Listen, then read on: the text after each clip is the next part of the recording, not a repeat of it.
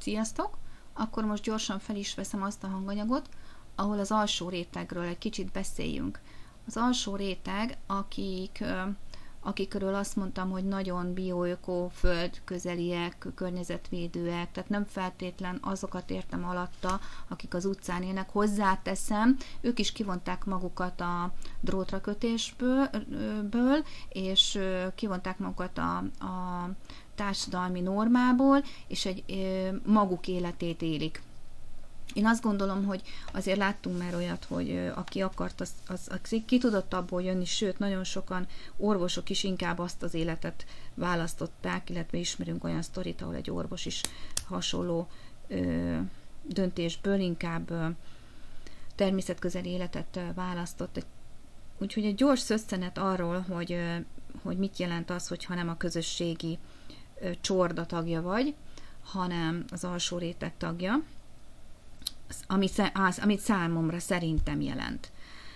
Um, azt látjuk, hogy az ember, amikor fiatal, akkor rettenetesen agilis vagy nem, de mondjuk többnyire az, és még akkor ugye vele van a, az erő, és megváltja a világot. Aztán Gürcöl mondjuk 40 évig, ugye körülbelül annyi kell ahhoz, hogy nyugdíjba mehess, vagy 45 év, és harcolsz, küzdesz, és megteremtesz magadnak lakást, autót, mindenféle földi jóba részesülsz, a gyerekeidnek is megadod ezt a sok-sok földi jót, és majd amikor kirepülnek a gyerekek, vagy, vagy nyugdíjba tudsz menni, akkor mi történik? Fogod magad és visszaköltözöl vidékre, megfogod a kapát, és elkezdesz önálló, önfenntartó életet élni. És ez generációk óta megtörténik. Tehát a, ezt ebbe belemehetnénk, hogy aki külföldre megy, ott is nagyon sokszor előfordul, hogy de amikor eléri a nyugdíjas kort, akkor visszaköltözik Magyarországra, vesz egy kis tanyát valahol, és szépen elkapirgál, és, és gyakorlatilag megleli a nyugalmát a természetben, a természet közeli életben.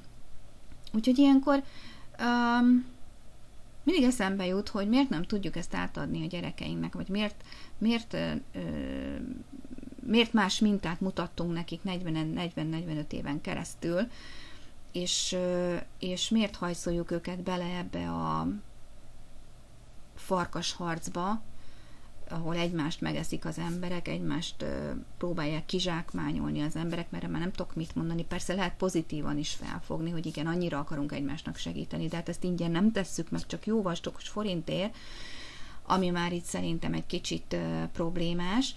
De, de a lényeg a lényeg, hogy, hogy miért is van ez? Hogy gondoljatok bele, hogy miért is van ez, hogy teljesen más mintát mutatunk, és aztán az a gyerek is ugyanígy dönt nagy valószínűsége, hogy mikor eléri a nyugdíjkorhatárt, akkor kiszabadul ebből az őrültek házából, a városi forgatagból, maga mögött hagyja a, a, a munka mániát, a munkarutint, és, és egy nyugodt, vidéki, földközeli, természetközeli életet kezd el élni. Van gyereketek? Ha nincs, még lesz. Vagy majd lesz. De ha van, miért mutatjátok nekik az ellenkezőjét? Erre nagyon kíváncsi vagyok, és igazából ennek a hanganyagnak most az a lényege, hogy ébresztő. Ébresztő, amikor az ember önmagát el tudja látni, az önmaga szükségleteit meg tudja teremteni, akkor miért futja meg ezt az iszonyú nagy kört, és aztán visszatér újra az origóba. És újra elkezdi önmagát fenntartani, és önmagát eltartani. Miért kell az, hogy, hogy én elmenjek másnak dolgozni, amiért kapok egy fizetést, amiből megveszem azt, amit egyébként én magam is elő tudok állítani? Ugye itt volt az elmúlt szinte három év, amikor ö, amikor az asszonyok megtanultak kenyeret sütni, vagy, vagy ö, péksüteményt sütni, vagy ö, egyre többen az emberek megoldották a, a, a dolgokat otthon, mert ugye be voltunk zárva, korlátozva voltunk, és ö, egy más életstílusra voltunk terelve.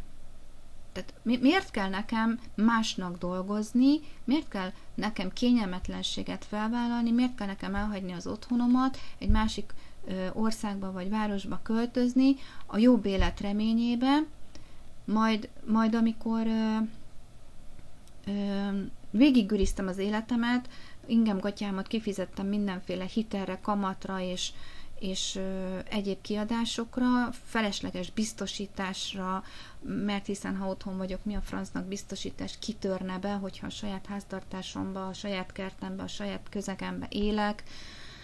Tehát csomó felesleges kiadásba belehajszoljuk magunkat, holott holott utána eltelnek évek, és rájövünk, hogy ez tök felesleges volt, de mégis ezt mutatjuk a gyerekeinknek.